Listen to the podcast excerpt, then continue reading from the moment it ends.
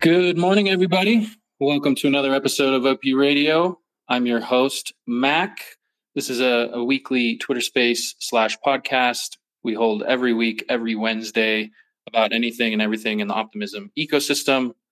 Got a very interesting guest here today who's going to speak on a very interesting topic. We're joined by the mysterious Mark Tyneway. Good morning, Mark. Good morning, Mac.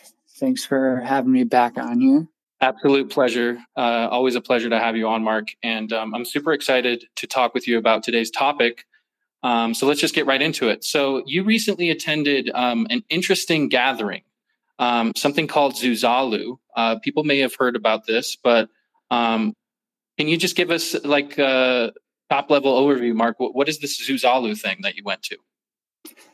Yeah, totally. So, Zuzalu is it was an experiment, and basically the idea is that you know the way that we organize ourselves in society today yeah, it's just like really not serving everyone. Like a lot of people are like really unhappy. Depression rates are you know at an all-time high. There's like a lot of people just aren't satisfied with the way that society is organized. So zuzalu is like an experiment in organizing people. And the idea is that if you kind of think about events there's like a lot of events that are just a day or two or like maybe like a week long. And then there's like you know events or like gatherings that kind of last like indefinitely. But there's not a lot of events that kind of last in this like intermediate range of like within like a few months. So it's kind of like an experiment in seeing like what does a gathering of people look like where you get together for a few months and you're able to like spend more time with each other rather than just like say getting together for like a week? Very cool very interesting. I don't want to dwell on it too much because pure optimism we like to dwell on the on the positive not the negative. But yeah i totally agree with you mark. There's a i mean there's a loneliness epidemic i think people are more atomized than ever. And a huge part of that, I think, is this dearth of community. I think people are lacking community in the modern era. A lot of people are. And so it sounds like this is an opportunity for a, a, bunch of like minds to get together and, yeah, foster that sense of community. Yeah, it's really interesting because one of my main takeaways from Zuzalu is really like, it got me thinking, like, what even is community? And like is it possible to think of community from first principles? And what i mean by that is like are our preconceived notions of what is possible in community building just like you know kind of outdated? Can we create a new sense of community that like we haven't even like imagined before as like a civilization or like as a species yeah, I think so. I mean, why not? I mean, if you think about what what do most people kind of get together and do nowadays? I mean, people do all kinds of things, but I think we could definitely take a, a more creative approach to to how we get together and organize. Yeah, totally. And I think that you know blockchain technology plays a really important role in all of this because you know one of the you know main benefits of of blockchain technology is like this concept of credible commitments right? Where people that are coordinating can credibly commit to doing something. And you don't need to like worry about them backing out of the commitment. And you can kind of make like arbitrarily complex commitments very cheaply. Um, whereas like without a blockchain, you'd have to like, you know, find like a lawyer to like write up a contract and then you know, pay that lawyer. And then actually, if your counterparty doesn't follow through, you'd have to like go through a legal process.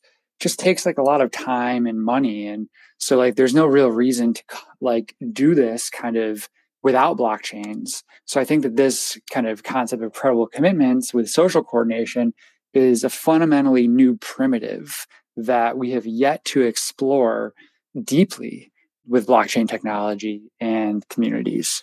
Mark, so was was this used at Zuzalu? Maybe you could provide like a specific example of like a, a commitment. Oh yeah, good question. So I'm not gonna lie, this was like not heavily used at Zuzalu because it's just so early. Like I, I feel like this is going to be a narrative for blockchains, probably within a couple of years, hopefully. But an example of a credible commitment is it's actually the side project that I've been working on. It's called Pact. And the idea is it is this mutual assurance contract system. And basically, it's like think of like Kickstarter for everyday things. And the idea is that if you want to like coordinate with someone, you can credibly commit to doing something right and in this example the credible commitment is like kind of staking a little bit of eth on you know doing something. So let's say that we wanted to go out to dinner. And we wanted to go out to dinner on friday but you know everyone's calendars are like busy. You never know if like someone isn't a flake. So what you can what what i would be able to do is i'd be able to put down like you know i'm going to put down you know like 500 gwei. I'm going to put that down and say i'm going to you know i'm committing to going out to dinner on friday. And then you can show that to all of your friends and then your friends can be like oh like this person is serious about going out to dinner on friday. Like you know i'll put down you know 500 gwei as well. And then the more people that kind of put down the money it increases the signal. It increases the likelihood that it's a truthy you know statement that it's everyone is committed to doing this thing. So then it makes it easier for the next person to commit. And then you can kind of have different rules around the resolution. In this case you'd probably want everyone to get their money back or you'd want the money to like be pooled together and then used to pay for the dinner. Very interesting. Okay so people are basically putting skin in the game um, to follow through on things that they say they're going to do. Yeah this is one example of a credible commitment scheme and this is just like a side project that i've been working on. The smart contracts are all you know free software open source you can find them on my github you know, github.com slash tynes slash pact, I believe. So yeah, if you're interested, they're already deployed on, you know, a bunch of different networks. The you can use them through Etherscan. I mean, I don't really recommend using them to be honest, but check out the code if you're interested. But this is one example of like a human coordination application built using credible commitments that I think that like this style of application will be the kind of really popular blockchain applications that get get ended up um, being used by everyday people in the future. Yeah, well, I can definitely. I think a lot of people can relate to maybe they're trying to organize something and a third party says that they're going to do it, but then doesn't end up following through. I think I think we're all quite familiar with that uh, small disappointment, right? Yeah, totally. Yeah, because like right now, it's kind of hard to tell, especially when you don't know someone very well, right? Because when you get to know someone, then basically you kind of reputation is kind of like these social tokens, right? Social tokens were like this like meme thing that were popular for a little bit, but we kind of all have like in our heads we we hold a ledger of like social tokens of other people right? And like that's kind of like a reputation system.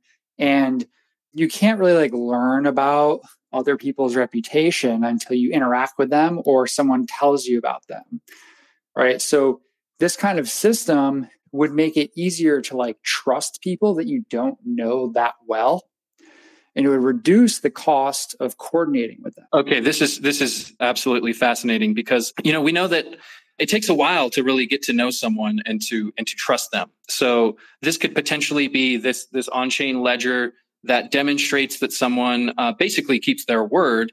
That could allow you to to trust them to bring to bring them inside your circle of trust a lot quicker. Yeah, exactly. And then the idea is that this I, I see this kind of simple example of like pact this mutual assurance contract is kind of just being like the first baby step and then basically, you could imagine that there could be this like network of credible commitments for different things between different people that kind of become arbitrarily complex and you're all like automated and coded on chain. And this network would like reduce the cost of coordination between people and it would kind of offset all of the mental overhead of having to like judge whether or not you should like decide to like work with someone. And it would it, then like you can kind of just like get like automated suggestions of like whether or not you should like work with someone do something go someplace with someone because like the history of technology is all about kind of offloading mental overhead to like automation and the machines so i think that this is going to allow us to kind of offload a lot of the need to like make social judgments about whether or not you should coordinate with people.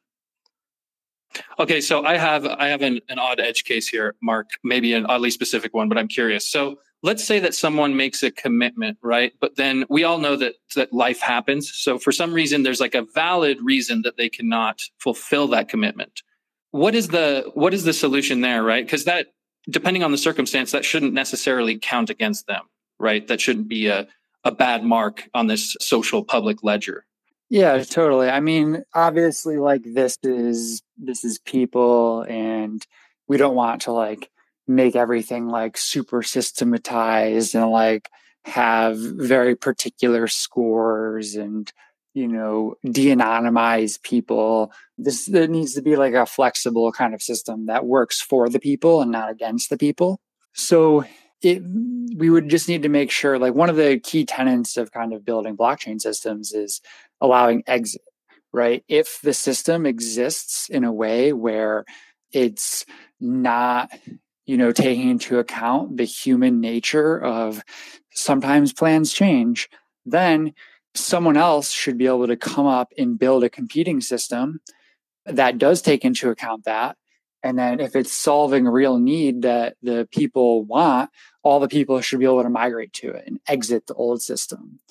So assuming that there's no monopoly, that there's no walled garden, and there's an efficient market, then that problem shouldn't exist. But, you know, walled gardens exist.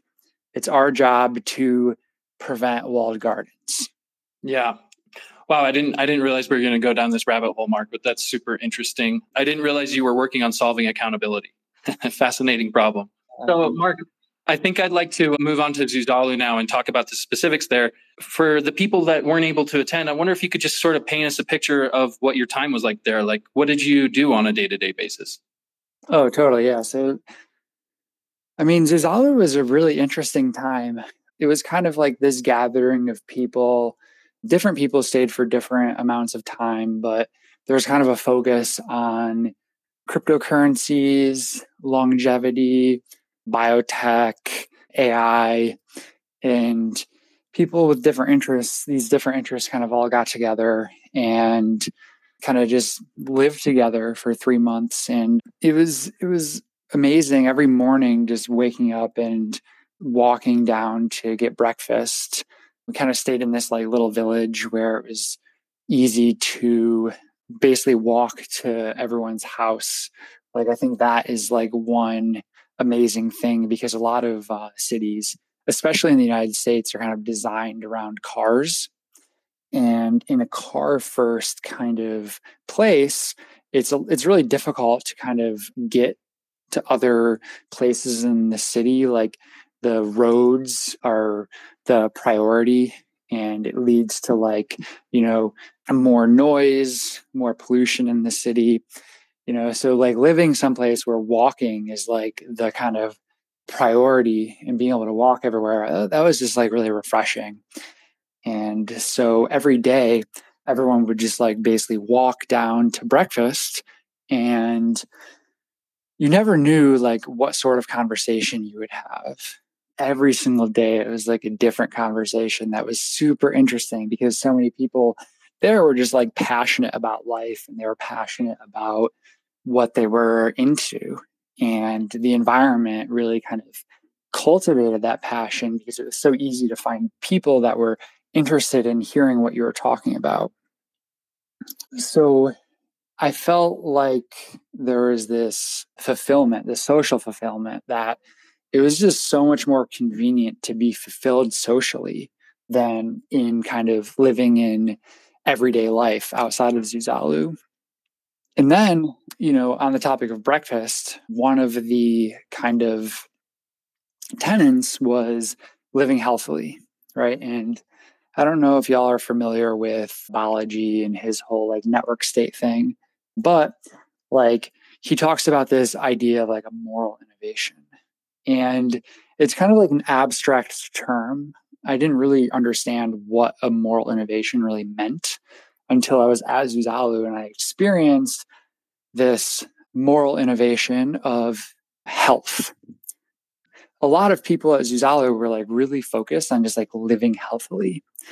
And the idea was that the more people that are all together focused on living healthily, it reduces the overall cost to living healthily. It reduces the cost of sourcing and preparing the food because you can buy in bulk.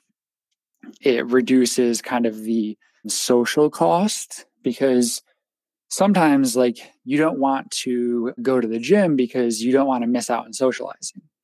Well, if you're with a group of people that want to socialize at the gym, then you know you can get your socializing in and you can get your gym time in. So there's this economy of scale when it comes to um, culture and habits. So the moral innovation at Zuzalu was living healthily. Yeah, I'm glad you mentioned habits, Mark, because this sounds like something I've learned about habits, which is that you want to you want to make it as easy as possible for yourself to do that habit, right? So if you're if you want to learn the guitar, for instance, you should place that guitar in a prominent point in your living room. Make sure it's somewhere you're going to see it every day, and that's going to make it that much more likely that you're going to pick up that guitar and practice it. So in this situation, it sounds like you were surrounded by all these people that were living a healthy lifestyle, interested in health. And that just made it so much more easy for each individual to practice a healthy lifestyle.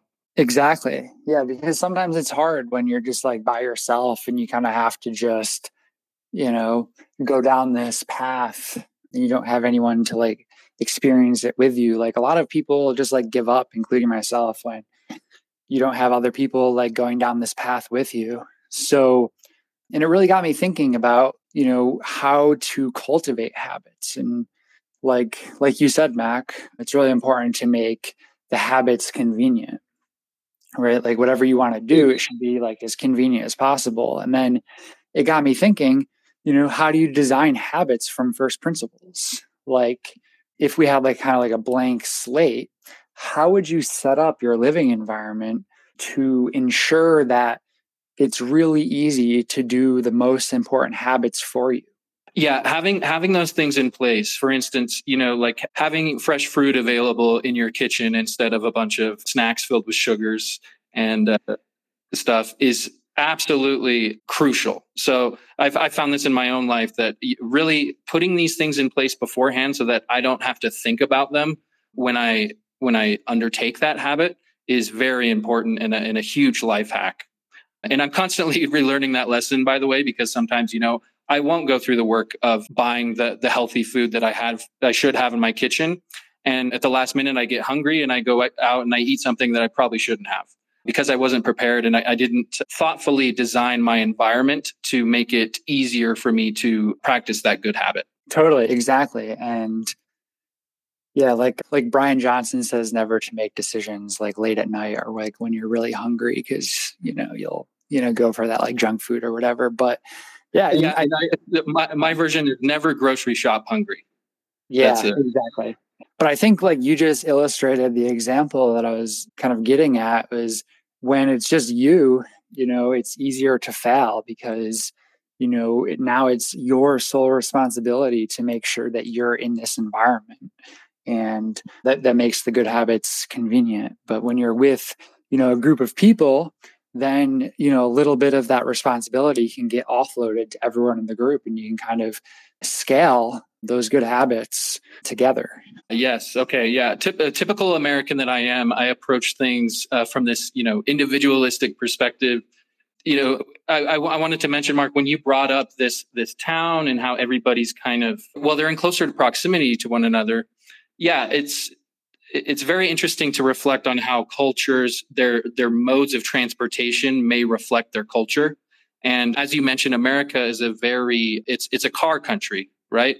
Now, does that is that just reflecting this individualistic American spirit, or is it creating it? I think it's probably both. I, I think it's probably a, a feedback loop. I think you're right. I think if you surround yourself with people who are practicing these good habits, you're just going to make it that much more easier for yourself. Like you don't you don't need to do everything on your own. Uh, that would seem to be playing the game on hard mode. Yeah, totally. And I think one thing that, you know, living at Zuzalu kind of showed me was that like all of this is possible and like all of it is just a choice. And like sure, like living there's, you know, monetary kind of constraints, but like it is possible to kind of rethink the way that you're living your life and basically like really like stack rank the kind of habits and the way that you want to live and rethink the way that you want to relate to people and like the people that you want to relate with. And that's what Zuzalu made me completely rethink. And at this point, I'm trying to, you know, experiment more and basically figure out, you know, what does it mean to have the most ideal community? And what are the most important properties of a community that I would feel best in? Yeah, I think I think the blessing and curse of modernity is optionality, right? So we have an unprecedented amount of, of choices and options in front of us, which is incredible, right? That's empowering. But it's on us to make the right choices. I think maybe historically, a, a lot of cultures and societies, you, you wouldn't have this degree of choice, but you maybe had this, this structure passed on to you, right? Through your culture, through your family. Now, a lot of that has fallen away, right? And so I think it's on all of us to create these communities for ourselves. So that's, that's a very exciting prospect, right? But it's also a little bit daunting Oh, totally. Yeah. I mean, we have like this paradox of choice. And you're right. It is like a lot of effort to create these communities. And that's why I think it's really important to basically commoditize and open source the process of being able to create like a Zuzalu like environment. Like, you know, we normally talk about open source in, you know, terms of software, but I believe that like process can also be open sourced and you know like like the process of say organizing people. Also you can open source like i mean in the long term we should really have you know the open source ability to like you know create food. We should have like basically the open source ability to like create shelter. Basically everything that everyone needs to gather and like live together in a place should be commoditized so the cost is pushed down as low as possible so it's really easy for people to like come together and gather and create like a, a zuzalu like experience if they desire yeah, it almost reminds me. I've been reading a lot of sci-fi lately, and you know, a lot of times when you have these human terraformers who go out into the universe, right? A lot of times they carry with them the blueprints of human society in the form of information, uh, whether that be DNA, so they can maybe reconstitute the animals and plant life that, that are on Earth, or in the form of information so that they can, you know, 3D print or, or fabricate their own make ready environment on whatever planet they happen to land on. So yeah, this is this is very interesting. If we're, you know, cataloging and and making open source the blueprint in effect for how to recreate these communities. Exactly. Yeah, and one of the ideas that um, people were talking about at Zuzalu was basically that Zuzalu should be forkable, right? Like who is like in control of like the Zuzalu IP, right? Like right now it's kind of early, so like there is like a group of kind of organizers and there's you know it's kind of difficult to like scale it to the world, but the idea is that eventually you know, there should be many Zuzalus and there should be, you know, at least one Zuzalu running it every time so that digital nomads can basically, you know, move between them all around the world. And then, you know, different Zuzalus will have different preferences and different moral innovations. And then, you know, people should be able to like go to the ones that appeal to them the most and easily be able to like enter and exit. And all this is only possible if we kind of commoditize the, the process of, and push down the cost of creating a Zuzalu like event. Interesting. Some of what you just said, Mark, makes me think that maybe I've been approaching this concept of the network state with with some of these old ideas and old conceptions. When I think about the network state, it's often I'm like, well, it needs to have a permanent physical space. But when, when you were kind of describing this just now, I thought, well, maybe that's not necessarily the case. Maybe this could be, you know, it's it's almost like a it's like a pop up community that occurs and it sort of you know moves around the globe. Yeah, totally. I think that you know, there's kind of this idea that like there's a strict definition of network state. You know, Balaji tries to define it. I think that we shouldn't allow for like there to be like a singular definition. It's more of like this design space, right? There's, I think that there's going to be like many different types of network states, ones that are physically permanent, ones that are physically permanent and like pop up from place to place. Ones that are digital like kind of in the you know metaverse. So yeah and I, and I think that they'll be very different in kind of what their beliefs are and kind of what ties the people together that you know spend their time there.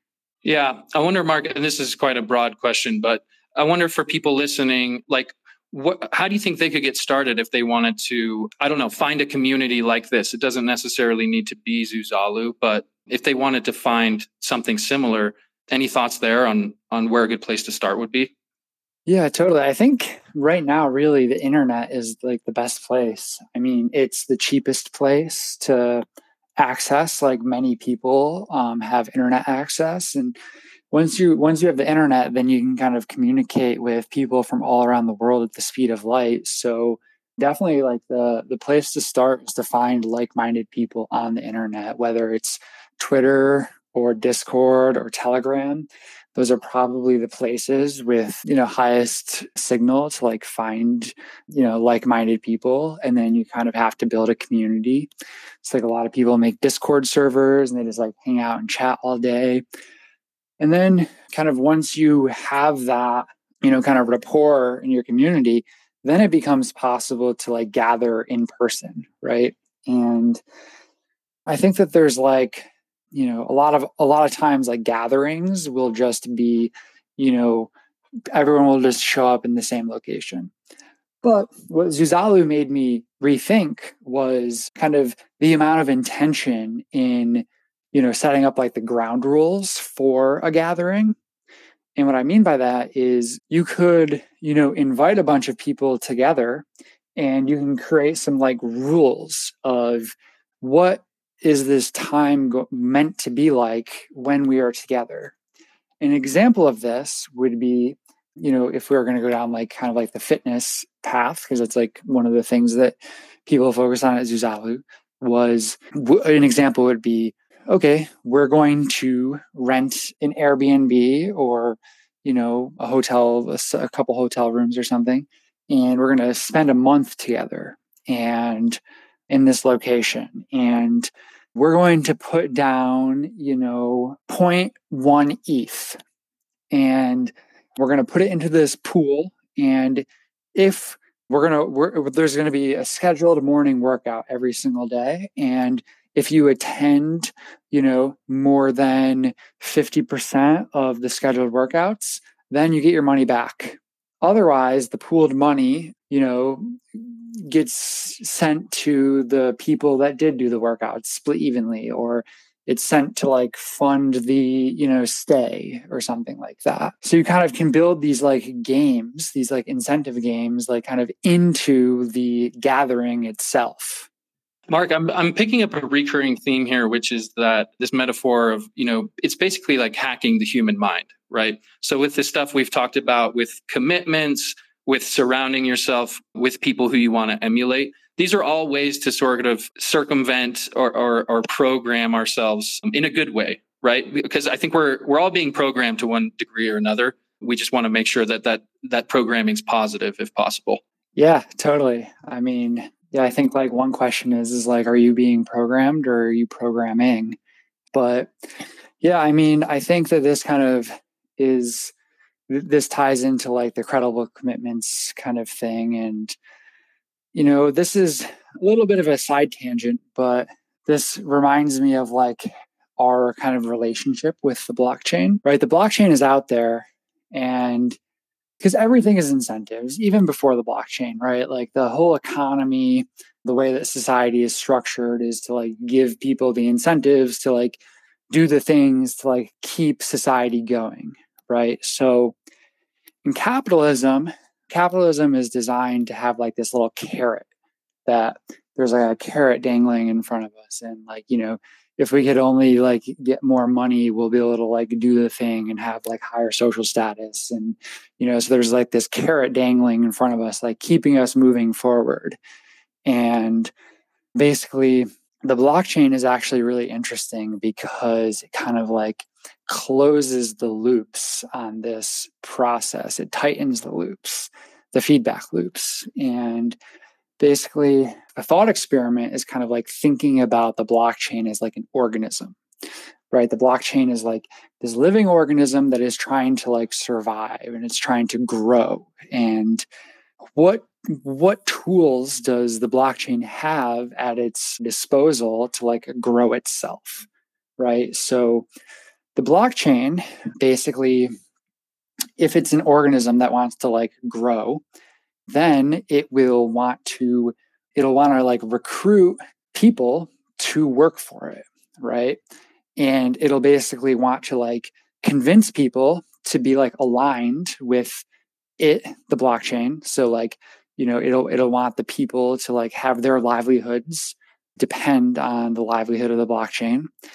And so in, in a way it's kind of like infecting the minds of the people right and it's it's getting the the people to like work for the blockchain and so yeah, it's recruiting this them, recruiting them to its service exactly exactly so it's this kind of like you know social techno capital machine that is building these feedback loops and getting people to be aligned with it so it can grow. Yeah, it's a little bit of a side. It's like a thought experiment. No, but that is I, I love that metaphor. That is super interesting. Yeah, we're we're all kind of in a sense being programmed by the blockchain so it can grow and expand. Yeah, that's it's a lot to wrap my mind around, but that that's really interesting. Yeah, I mean, you know, and that that it just it begs my question, you know, are you being programmed or are you being or, or are you programming? But you know, I don't know, maybe like free will is like a rabbit hole that we don't need to go down into today. But yeah, maybe we can go back to like talking about Zuzalu and Okay, so what what did what did some of these um, healthy activities at Zuzalu look like? I'm curious, Mark. I heard there was maybe some cold exposure were you guys doing like some group workouts together? Yeah, great question. So in the mornings, there was like this ritual of going on a going to a cold plunge. And I think that there's like maybe like a bankless episode that might go into this a little bit, but basically every morning, you know, people would wake up and, you know, go out into the ocean and, you know, jump into the water. And like they it would basically be like this like cold plunge early in the morning. And there is a bunch of longevity people and biology people there. And you know you'd get into the water and they'd be telling you like you know oh these are kind of this is the biology this is what's happening you know this is the information about the studies that have been done. So you kind of be able to distract yourself from all the pain of being in the cold with all this like information about like why it's good for you. And so like that that uh, i i learned a lot and it kind of helped me you know progressively get better at doing the cold plunge and being able to like go in. And there'd be it'd be like a group of like you know maybe like 20 plus people all going into the water at the same time and it's just like really hard to find that kind of community in the in the day-to-day world because you know who has time in the morning to like wake up and you know drive however far it it is to like go see your friends and all meet up someplace where you can do a cold plunge. So Zuzalu is really special in making it so convenient to be able to cold plunge like first thing in the morning like that. I love that. and I, I'm an absolutely huge fan of cold plunges. It's, it's actually become a problem because um, I often find myself in a place where, like you said, it's very difficult to find, and I really miss it. Um, I really, I really like having access to to uh, this simple thing that sometimes actually is hard to get together, which is, you know, really cold water in, in a tub. I know exactly what you're talking about, Mark, with sometimes I've plunged with people and they know all the physiological effects. You know, they're like Huberman, they'll, they'll tell you, you know, what this is doing to your body. I take the more, I don't know if you're familiar with Laird Hamilton. He's a famous big wave surfer, but I like his description of cold plunging, which is like, you know, people ask him why he does it. And he says, because I feel good after. And that's basically how I approach cold plunging is I don't know about the physical benefits, but I have definitely noticed the the mental benefits. I feel extremely calm and clear. I think it's funny how everybody approaches that that challenge, right? Because it is discomfort in a different way. I think a lot of people get in their head and they and they want to know that it's it's doing something good. But my experience has been to just just breathe through it and be present in the moment. Oh yeah. Yeah, yeah, definitely. The breathing is is key because then after enough time passes like the kind of discomfort starts to go away and then you're kind of just in this like almost numb state of like being in the in the water. Euphoria. Euphoria. Yeah i like it. But okay, then, and then you know mark i gotta ask you because i'm because you know i'm into my fitness. What kind of were you guys were you guys doing workouts together? What did that look like? Yeah, I mean, people are doing like all sorts of different types of workouts. There are people that were running. There was like a lot of hiking there were gyms so like people were like you know lifting at the gym.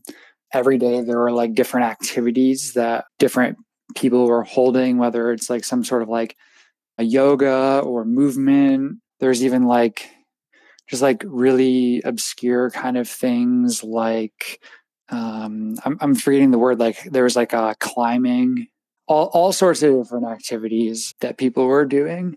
And it was all like everyone would just like kind of self organize. Like there was this calendar, and basically, if you had a ZK passport, so the idea is that, you know, like products, right? There's not a lot of like consumer facing crypto products that are like, you know, that people love.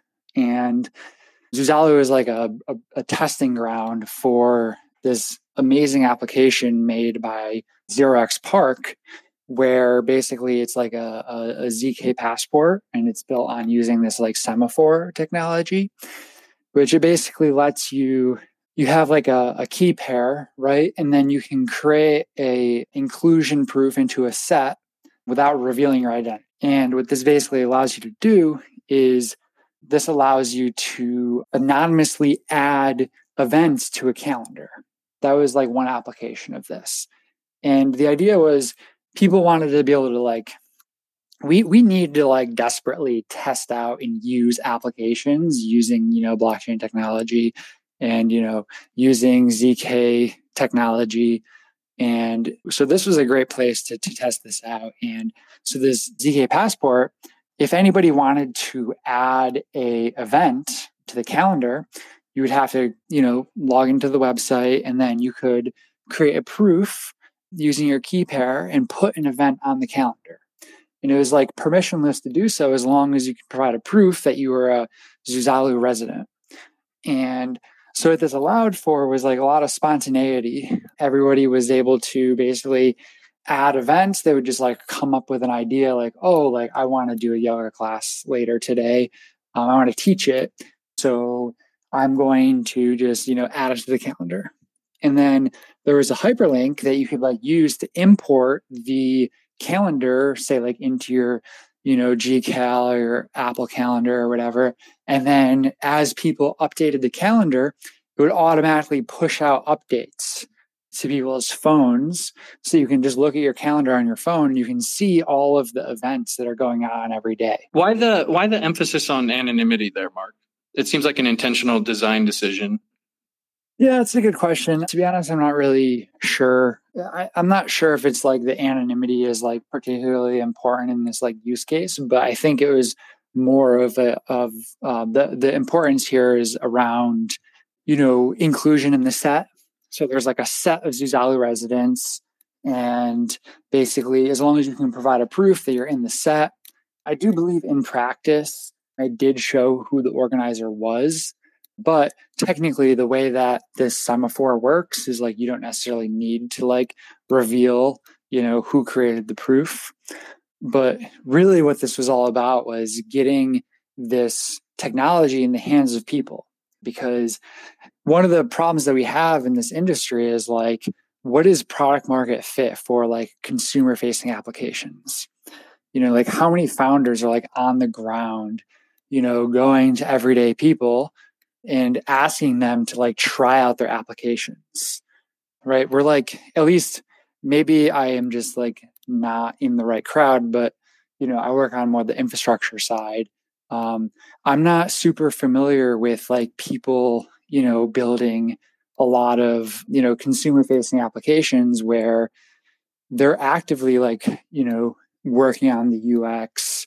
A lot of the applications are kind of like DeFi or you know nfts and they're very financial focused. They're less focused on like coordination and identity which those are the things that are interesting to me and i think will be what makes this technology actually useful in the real world. But it has to be easy to use right at the end of the day um, to bring it back to your point of these things need to be tested the ux needs to be vastly improved yeah, exactly. And then, you know, having like a group of people together that are all kind of crypto native is a really good opportunity to basically get that feedback. And because one fallacy that I think, or like a hot take that I have is I don't think that we should be building applications to bring net new people into the ecosystem. We should be building applications that target crypto native people that basically we we need an application that crypto native people love to use every single day and they cannot use without or they cannot live without. The only application that i'm aware of that that is this is telegram to be honest. Like crypto native people love telegram. They talk on it even though it's like not encrypted. It's like fake encrypted. A lot of people think that it is encrypted but it's not you know it's that is like the the killer app right now for crypto native people but it's like not really even built using blockchains unless you count like the like telegram chain ton but like if you're in the united states you're not allowed to use it you know there's a history there go read about it on the internet but like we need to build consumer facing applications that crypto native people love and cannot live without and gatherings in person are a great place to test out these applications Okay, to play devil's advocate here, Mark, because I think this is interesting. To push back a little, I think crypto native people are are willing to put up with a lot worse UX and kind of jump through a lot of hoops to do this stuff that the normal person just isn't willing or able to do. So are they really the best market to test these applications on? Um, we're kind of a strange bunch. I think we, we, you know, we're, we're much more technologically savvy and, and maybe willing to put up with a lot more than the normal person would. Oh, definitely. We are a strange bunch, and I would not have it any other way. But you are right that, you know, we would be willing to like put up with the the difficulties and the bad UX and the dangers of like losing your private key. But the the reality is that um, as an industry, we're still at this point where you know all of these things are you know part of the ux and it's going to take a long time to get to a point where the ux is good enough for someone that has you know no idea what a blockchain is before they can use it right? Like to use a blockchain you still have to you know understand a block explorer. You still have to like kind of know what gas is you kind of have to know like what like ether is. You know people that use the internet like they don't know what you know tcp ip is. They don't know like what these underlying protocols are. We're still so early that we don't have the right abstractions for people to understand how to use this technology. And because of that it's really up to the people that do understand these abstractions to you know use the technology and then it'll accelerate you know the applications and it'll accelerate the usage which will create this like cycle where like then you know the usage goes up you know, more problems are being solved for people in the real world, even though it's like a small niche of people, then, you know, more funding comes in. And then, you know, people can then, you know, build better abstractions over time and then, you know, pull more non crypto natives in and then iterate towards this world where it's really easy and it's actually more convenient to use the crypto version of the application than the non-crypto version of the application. Yeah, okay, I I, I see what you're saying. We're we're in a, in essence the the guinea pigs, the test subjects for this. That makes sense. Yeah, I guess I, I just I think you know you can make the argument that the UX is the product. You know, like one click checkout, like that is a product. And so I don't know if we're going to be able to, scale and, and get beyond this industry without without vastly improving this UX. Oh, totally. Yeah, I think that key management is probably the biggest thing that's holding back the industry right now. And there's like a lot of hype around, you know, smart contract wallets, ERC 4337, you know, kind of solving this. I'm really curious to see how it all plays out. I'm hopeful that additional iterations of kind of smart contracts wallets on top of, you know, past ER3, ERC 4337, you know, gaining more mainstream adoption. I think that we'll learn a lot kind of from this iteration. I think that we'll need to like continue to to to build and make it easier for it to be like truly usable by end users. Well, Mark, I want to be cognizant of your time. I know you've, you've got another commitment here today. This has absolutely delivered. I almost feel guilty for how fun and interesting this conversation has been. We've really spanned a bunch of topics from cold plunging to account abstraction, real world use cases in crypto. So thanks, Mark, for joining us on OP Radio. It's always a pleasure. And thanks, everybody, for tuning in. We'll catch you next week. Awesome. Thank you. And yeah, I appreciate all of y'all listening. And, you know, don't forget about Ethers Phoenix. Stay optimistic, y'all. We'll see you next week.